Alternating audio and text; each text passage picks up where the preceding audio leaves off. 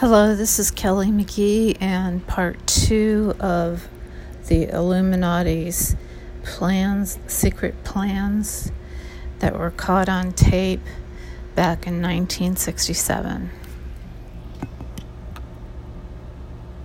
And all their fronts, such as the ADL, the NAACP, SNCC, and such Illuminati tools as Martin Lucifer King.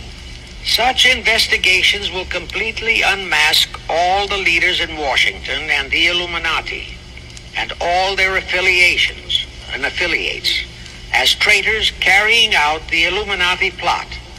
It will completely unmask the United Nations as the intended crux of the entire plot and force Congress to take the U.S. out of the UN and hurl the UN out of the U.S.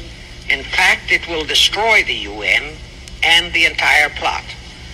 Before I close this phase, I wish to reiterate and stress one vital point, which I urge you to never forget if you wish to save our country for your children and their children.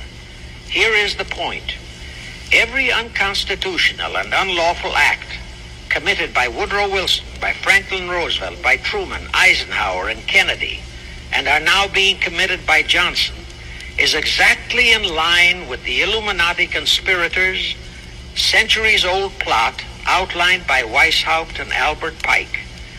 Every vicious decision issued by the traitorous Earl Warren and his equally traitorous Supreme Court justices was directly in line with what the Illuminati blueprint required.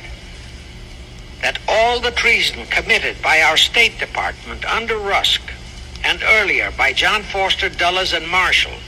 Also, all the treason committed by McNamara and his predecessors is directly in line with that same Illuminati blueprint for the takeover of the world.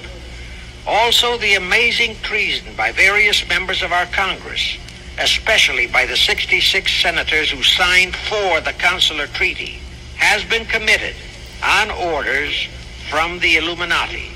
Now I will go back to Jacob Schiff's entrapment of our money system and the treasonous actions that followed. It will also reveal the Schiff Rothschild control of not only Karl Marx, but of Lenin, Trotsky, and Stalin, who created the revolution in Russia and set up the Communist Party. It was in 1908 that Schiff decided the time had come for his seizure of our money system. His chief lieutenants in that seizure were Colonel Edward Mandell House, whose entire career was that of chief executive and courier for Schiff, as I shall show, Bernard Baruch, and Herbert Lehman.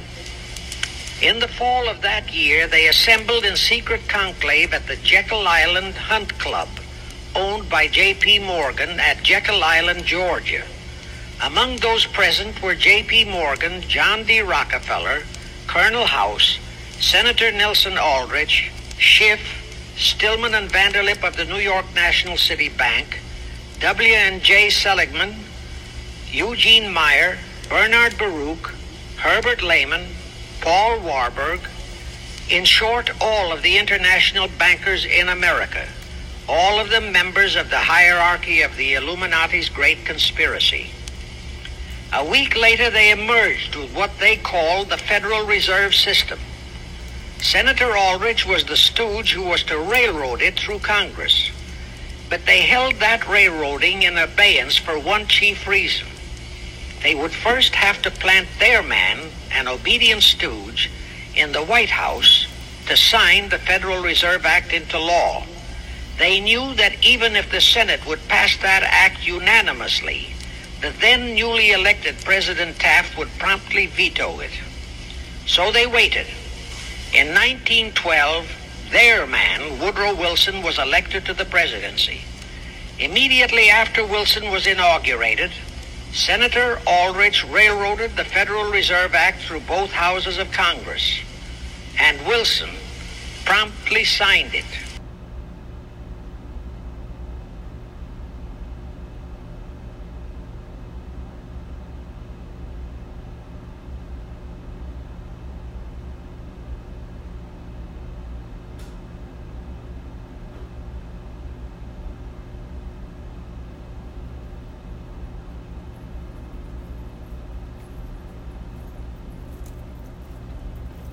Okay, it's buffering.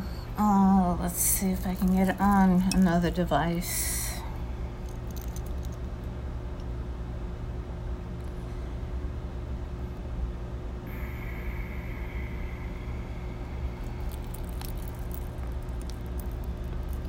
FR and all their fronts, such as the ADL, the NAACP, SNCC, and such Illuminati tools as Martin Lucifer King. Such investigations will completely unmask all the leaders in Washington and the Illuminati and all their affiliations and affiliates as traitors carrying out the Illuminati plot. It will completely unmask the United Nations as the intended crux of the entire plot and force Congress to take the U.S. out of the UN and hurl the UN out of the U.S. In fact, it will destroy the UN and the entire plot. Before I close this phase, I wish to reiterate and stress one vital point, which I urge you to never forget if you wish to save our country for your children and their children. Here is the point. Every unconstitutional and unlawful act committed by Woodrow Wilson, by Franklin Roosevelt, by Truman, Eisenhower, and Kennedy, and are now being committed by Johnson, is exactly in line with the Illuminati conspirators' centuries old plot outlined by Weishaupt and Albert Pike. Every vicious decision issued by the traitorous Earl Warren and his equally traitorous Supreme Court justices was directly in line with what the Illuminati blueprint required. That all the treason committed by our State Department under Rusk and earlier by John Foster Dulles and Marshall, also all the treason committed by McNamara and his predecessors, is directly in line with that same Illuminati blueprint for the takeover of the world. Also, the amazing treason by various members of our Congress, especially by the 66 senators who signed for the Consular Treaty, has been committed on orders from the Illuminati. Now I will go back to Jacob Schiff's entrapment of our money system and the treasonous actions that followed. It will also reveal the Schiff Rothschild control of not only Karl Marx, but of Lenin, Trotsky, and Stalin, who created the revolution in Russia and set up the Communist Party. It was in 1908 that Schiff decided the time had come for his seizure of our money system. His chief lieutenants in that seizure were Colonel Edward Mandell House, whose entire career was that of chief executive and courier for Schiff, as I shall show, Bernard Baruch, and Herbert Lehman. In the fall of that year, they assembled in secret conclave at the Jekyll Island Hunt Club, owned by J.P. Morgan at Jekyll Island, Georgia.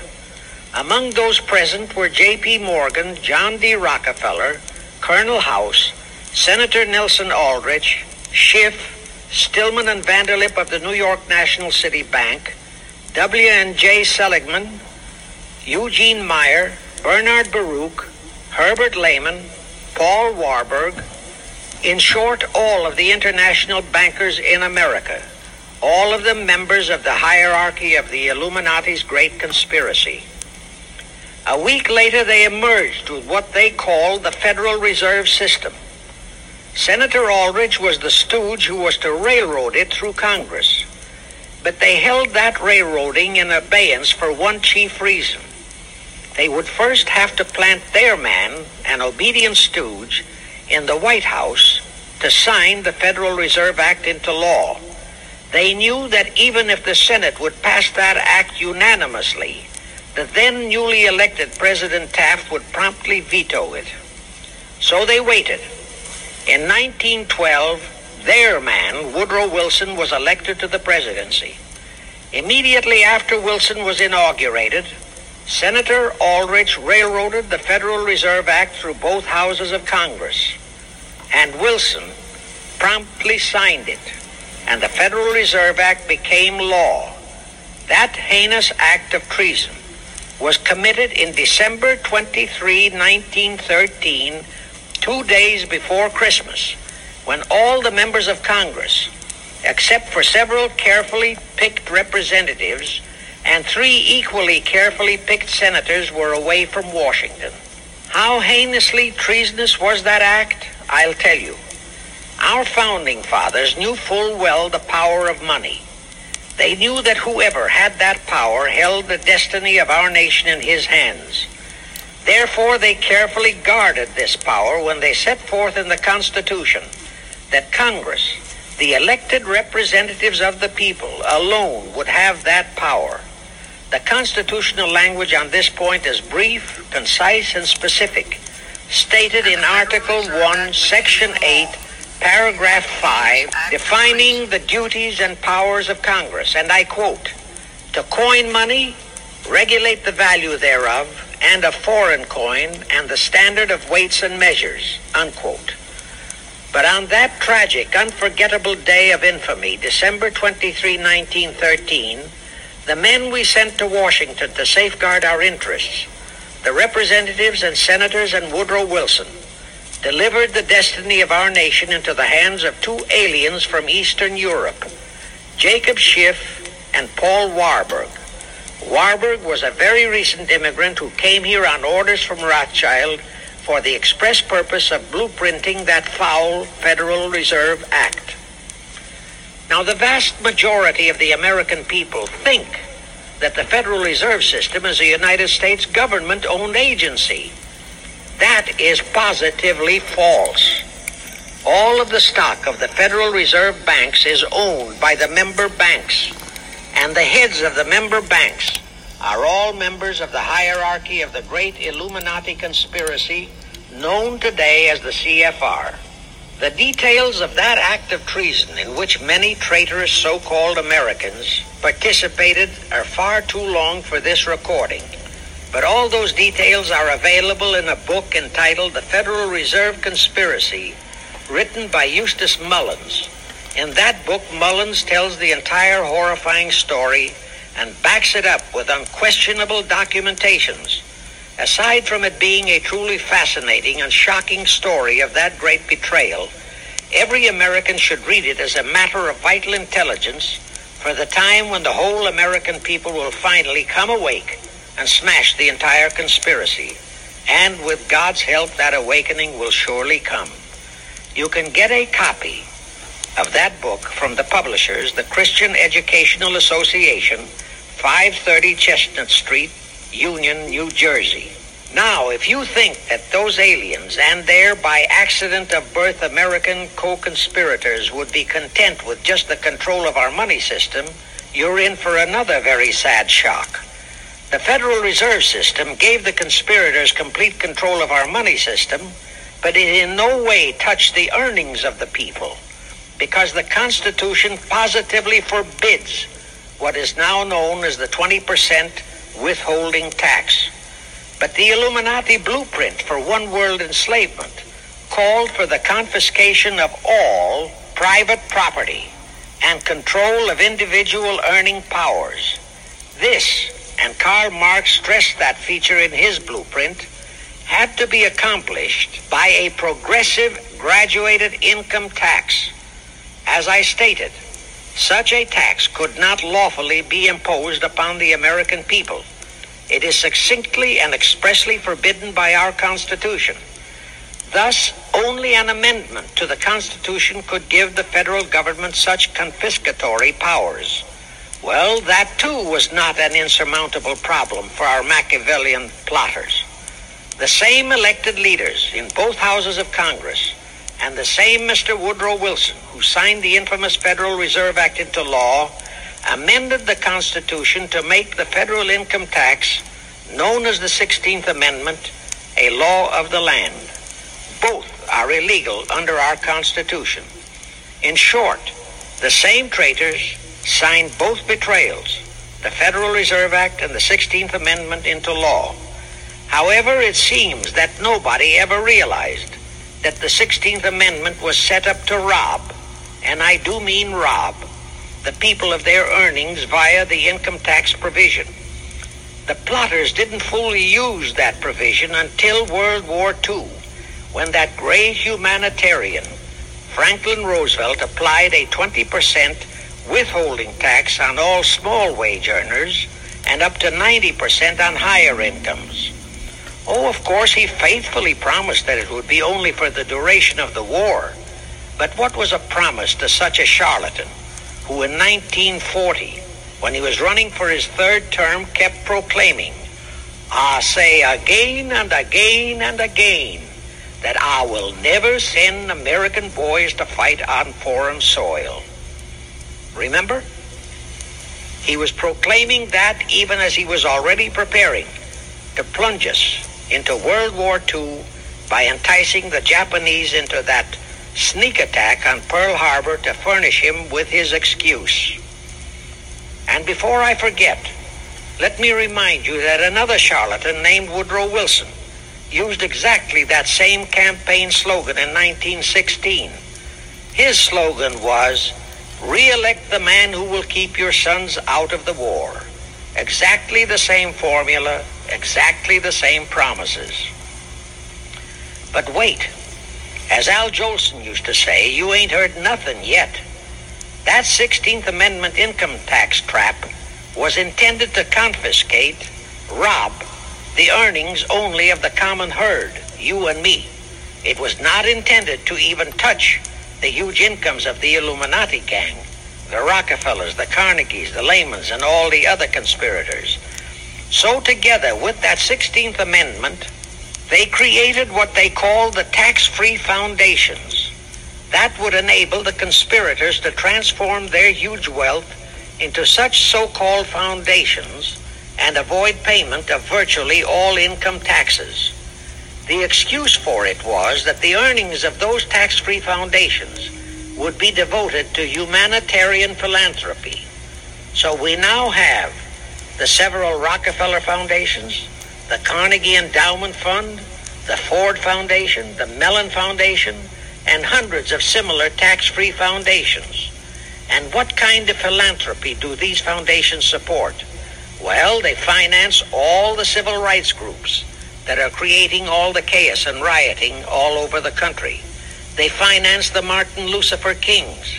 The Ford Foundation finances the Center for the Study of Democratic Institutions in Santa Barbara, commonly referred to as Moscow West, and which is headed by Wonderboy Hutchins, Walter Reuther, Erwin Canham, and others of that ilk. In short, the tax-free foundation financed those who are doing the job for the Illuminati great conspiracy. And what are the hundreds of billions of dollars they confiscate every year from the earnings of the common herd, you and me, used for? Well, for one thing, there's the foreign aid gimmick, which gave billions to communist Tito, plus gifts of hundreds of jet planes, many of which were turned over to Castro, plus the costs of training communist pilots so that they can the better shoot down our planes, billions to Red Poland, billions to India, billions to Sukarno, billions to other enemies of the United States. That's what that treasonously railroaded 16th Amendment has done to our nation, to the American people, to you and to me, to your children and their children. Our CFR Illuminati controlled federal government can grant tax free status to all foundations and pro red one word outfits, such as the Fund for the Republic. But if you or a patriotic pro organization is too outspokenly pro American, they can terrify and intimidate you by finding a misplaced comma in your income tax report and by threatening you with penalties, fines, and even prison. Future historians will wonder how the American people could have been so naive and stupid as to have permitted such audaciously brazen acts of treason as the Federal Reserve Act and the 16th Amendment. Well, they were not naive and they were not stupid. The answer is they trusted the men they elected to safeguard our country and our people and they just didn't have even an inkling about either betrayal until after each one had been accomplished.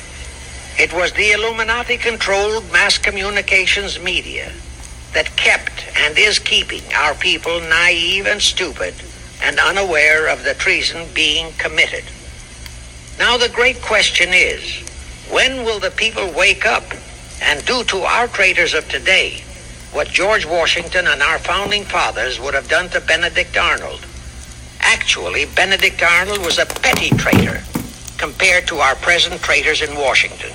Now let's go back to the events that followed the rape of our Constitution by the passage of the Federal Reserve Act of the 16th Amendment. With Wilson completely under their control, the masterminds of the great conspiracy put in motion their next and what they hoped would be their final steps to achieve their one world government. The first of those steps was to be World War I. Why war? Simple. The only excuse for a one world government is that it will supposedly ensure peace. The only thing that can make people cry for peace is war. War brings chaos, destruction, exhaustion, to winner as well as to loser. It brings economic ruin to both. Most important, it destroys the flower of the young manhood of both. To the saddened and heartbroken oldsters, the mothers and fathers, who are left with nothing but memories of their beloved sons, peace becomes worth any price. And that is the emotion upon which the conspirators depend for the success of their satanic plot. Throughout the 19th century, from 1814 to 1914, the world as a whole was at peace. Such wars as the Franco-Prussian, our own Civil War, the Russo-Japanese War, were what might be termed local disturbances that did not affect the rest of the world. All the great nations were prosperous, the peoples staunchly nationalistic and fiercely proud of their sovereignties. It was utterly unthinkable that the French and the German peoples would be willing to live under a one world government, or the Turks and the Russians, or the Chinese and the Japanese.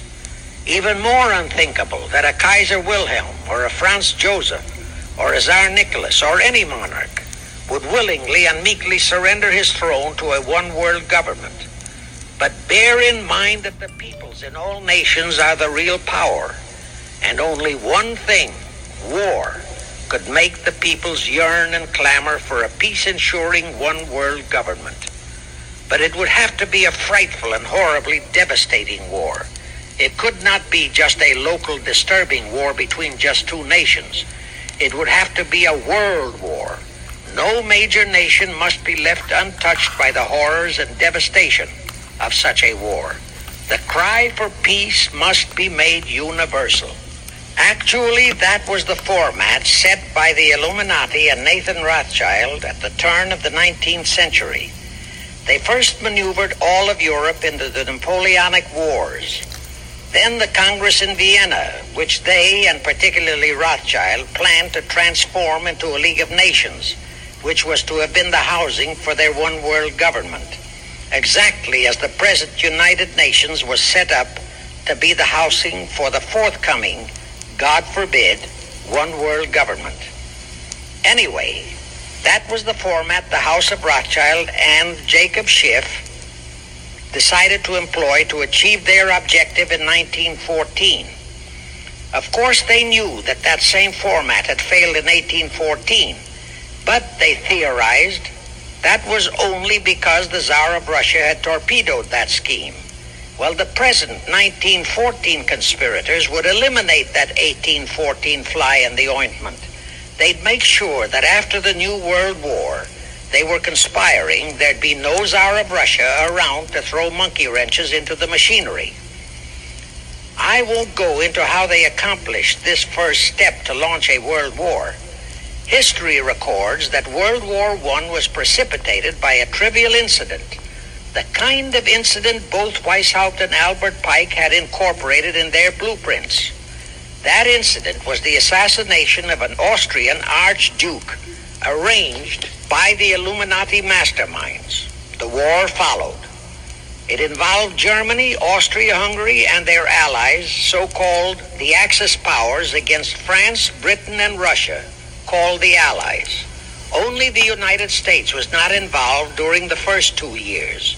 By 1917, the conspirators had achieved their primary objective.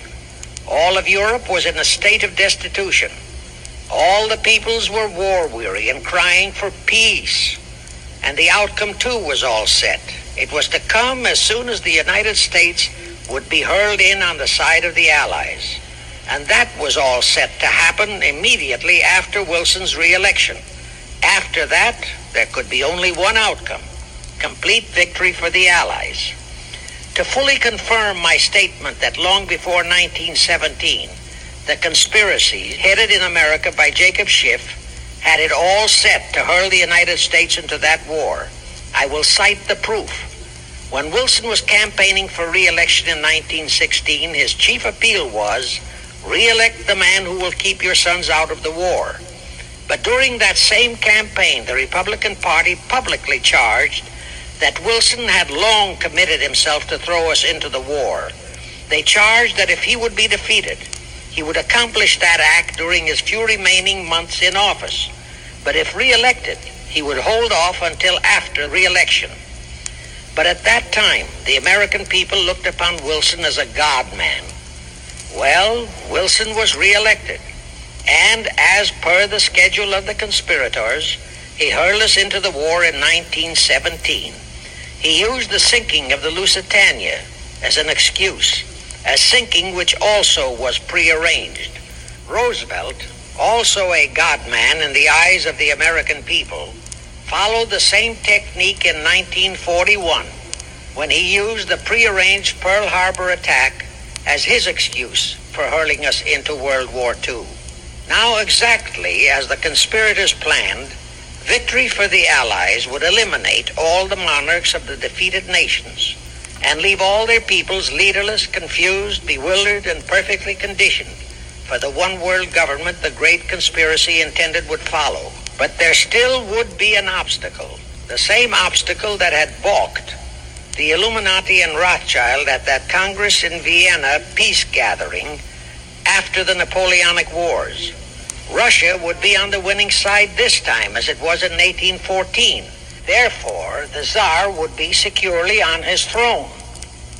Here it is pertinent to note that Russia, under the Tsarist regime, had been the one country in which the Illuminati had never made any headway, nor had the Rothschilds ever been able to infiltrate their banking interests. Thus, a winning Tsar would be more difficult than ever to cope with even if he could be enticed into a so-called League of Nations, it was a foregone conclusion that he would never, but never go for a one-world government. So even before the outbreak of World War I, the conspirators had a plan in the making to carry out Nathan Rothschild's vow of 1814 to destroy the Tsar and also murder all possible royal heirs to the throne. And it would have to be done before the close of the war, and the Russian Bolsheviki were to be their instruments in this particular plot. From the turn of the century, the chiefs of the Bolsheviki were Nikolai Lenin, Leon Trotsky, and later Joseph Stalin. Of course, those were not their true family names. Prior to the outbreak of the war, Lenin headquartered in Paris. After the outbreak, Switzerland became his haven. Trotsky's headquarters were on the Lower East Side in New York, largely the habitat of Russian Jewish refugees. Both Lenin and Trotsky were similarly bewhiskered and unkempt. In those days, that was the badge of Bolshevism. Both lived well, yet neither had a regular occupation. Neither had any visible means of support, yet both always had plenty of money. All those mysteries were solved in 1917. Right from the outset of the war, strange and mysterious goings on were taking place in New York. Night after night, Trotsky darted furtively in and out of Jacob Schiff's palatial mansion. And in the dead of those same nights, there were gatherings of hoodlums of New York's Lower East Side, all of them Russian refugees, at Trotsky's headquarters, and all were going through some mysterious sort of training process but it was all shrouded in mystery. Nobody talked, although it did leak out that Schiff was financing all of Trotsky's activities. Then suddenly Trotsky vanished. So did approximately 300 of his trained hoodlums. Actually, they were on the high seas in a Schiff chartered ship. bound for a rendezvous with Lenin and his gang in Switzerland. And on that ship was $20 million in gold. The $20 million Schiff provided to finance the Bolsheviki takeover of Russia. In anticipation of Trotsky's arrival, Lenin prepared to throw a party in his Switzerland hideaway. Men of the very highest places in the world were to be guests at that party. Among them were the mysterious Colonel Edward Mandell House, Woodrow Wilson's mentor and palsy walsy, and more important, Schiff's special and confidential messenger. Another of the expectant guests was Warburg of the Warburg banking clan in Germany, who were financing the Kaiser and whom the Kaiser had rewarded by making him chief of the secret police of Germany. In addition, there were the Rothschilds of London and Paris, also Litvinov, Kaganovich, Stalin, who was then head of a train and bank robbing gang of bandits. He was known as the Jesse James of the Urals. And here I must remind that England and France were then long in war with Germany, and that on February 3, 1917, Wilson had broken off all diplomatic relations with Germany. Therefore, Warburg, Colonel House, the Rothschild, and all those others were enemies. But of course, Switzerland was neutral ground where enemies could meet and be friends, especially if they had some scheme in common. That Lenin party was very nearly wrecked by an unforeseen incident. The Schiff chartered ship on its way to Switzerland was intercepted and taken into custody by a British warship. But Schiff quickly rushed orders to Wilson to order the British to release the ship intact with the Trotsky hoodlums and the gold. Wilson obeyed. He warned the British that if they refused to release the ship, the United States would not enter the war in April as he had faithfully promised a year earlier. The British heeded the warning. Trotsky arrived in Switzerland and the Lenin Party went off as scheduled. But they still faced what ordinarily would have been the insurmountable obstacle of getting the Lenin Trotsky band of terrorists across the border into Russia. Well, that's where Brother Warburg, chief of the German secret police, came in. He loaded all those thugs into sealed freight cars and made all the necessary arrangement for their secret entry into Russia. The rest is history the revolution in Russia took place, and all members of the royal Romanov family were murdered. Now, my chief objective is to establish beyond even a remote doubt that communism, so called, is an integral part of the Illuminati's great conspiracy for the enslavement of the entire world. That communism, so called, is merely their weapon and bogeyman word to terrify the peoples of the whole world and that the conquest of Russia and the creation of communism was in great part organized by Schiff and the other international bankers right in our own city of New York. A fantastic story? Yes. Some might even refuse to believe it. Well, for the benefit of any doubting Thomas, I will prove it by reminding that just a few years ago, Charlie Knickerbocker, a Hearst newspaper columnist, published an interview with John Schiff, grandson of Jacob, in which young Schiff confirmed the entire story and named the figure old Jacob contributed, $20 million. If anybody still has even a remote doubt that the entire menace of communism was created by the masterminds of the great conspiracy right in our own city of New York, I will cite the following historical fact. All records show that when Lenin and Trotsky engineered the capture of Russia, they operated as heads of the Bolsheviki Party. Now, Bolshevism is a purely Russian word.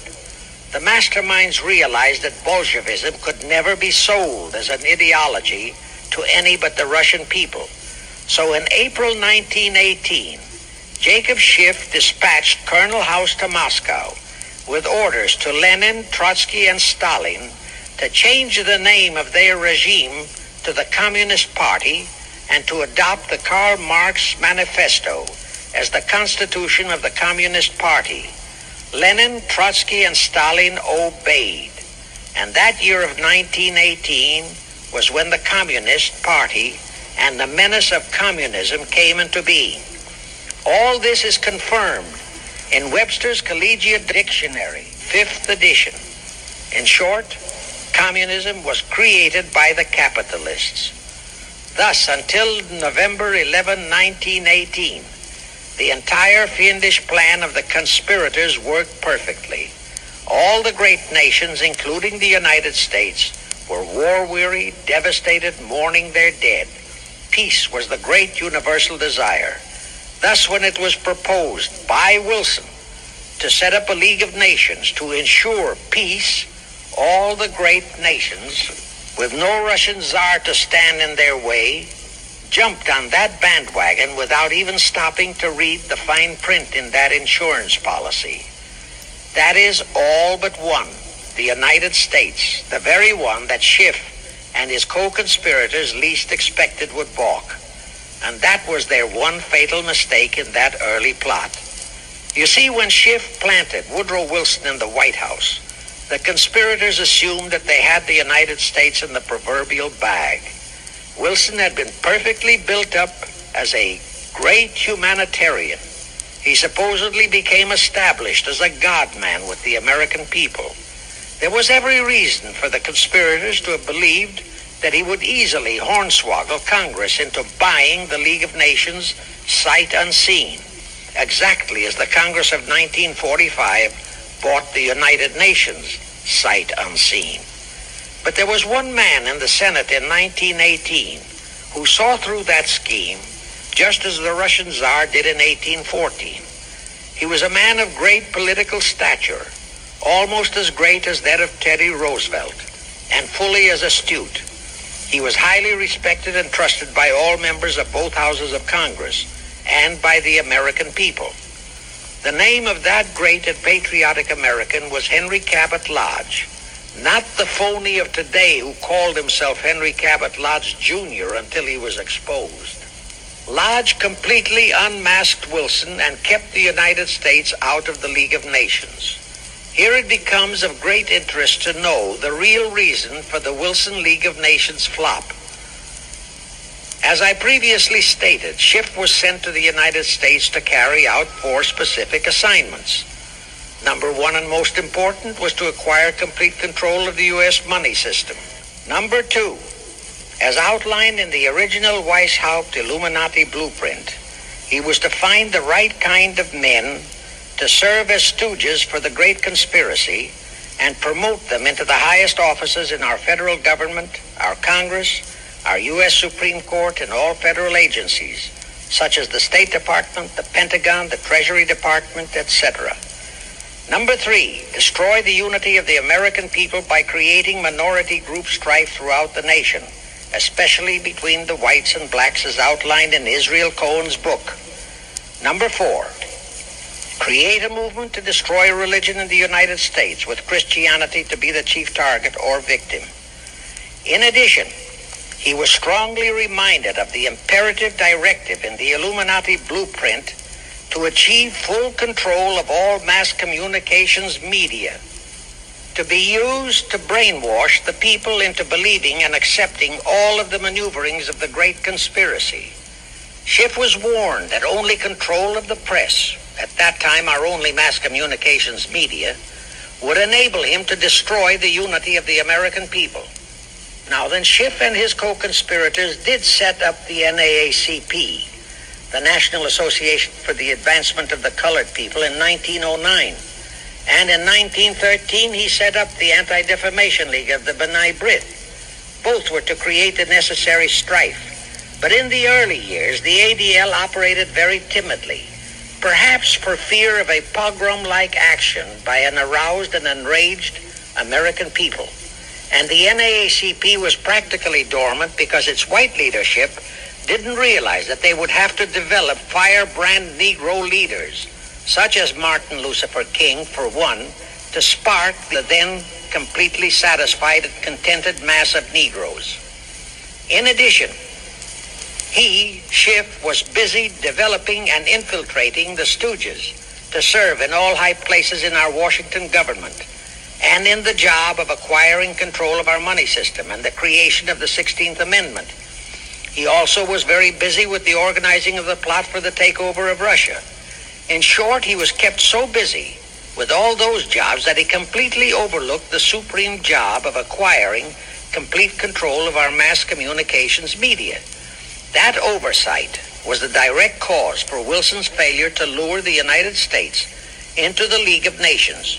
Because when Wilson decided to go to the people to overcome the opposition of the Lodge controlled Senate, despite his established but phony reputation as a great humanitarian, he found himself faced by a solidly united people and by a loyal press whose only ideology was Americanism and the American way of life. At that time, due to the ineptness and ineffectiveness of both the ADL and the NAACP, there were no organized minority groups, no Negro problems, no so-called anti-Semitic problem to sway the people's thinking. There were no lefts, there were no rights, no prejudices for crafty exploitations. Thus, Wilson's League of Nations appeals fell on deaf ears. That was the end of Woodrow Wilson, the conspirator's great humanitarian. He quickly abandoned his crusade and returned to Washington, where he shortly died an imbecile brought on by syphilis. And that was the end of the League of Nations as a corridor into one world government. Of course, that debacle was a terrible disappointment to the masterminds of the Illuminati conspiracy. But they were not discouraged. As I have previously stressed, this enemy never quits. They simply decided to reorganize and try from scratch again. By this time, Schiff was very old and slow. He knew it. He knew that the conspiracy needed a new, younger, and more active generalship. So, on his orders, Colonel House and Bernard Baruch organized and set up what they called the Council on Foreign Relations, the new name under which the Illuminati would continue to function in the United States. The hierarchy, officers and directors of the CFR, is composed principally of descendants of the original Illuminati, many of whom had abandoned their old family names and acquired new Americanized names. For one example, we have Dillon, who was Secretary of Treasury of the United States, whose original name was Lepowski. Another example is Paley, head of the CBS TV channel, whose true name is Polinsky. The membership of the CFR is approximately 1,000 in number and contains the heads of virtually every industrial empire in America, such as Blough, president of the U.S. Steel Corporation. Okay, so I'm going to have to stop it there. Um, that is part two, the end of part two, and there will be a little bit to part three.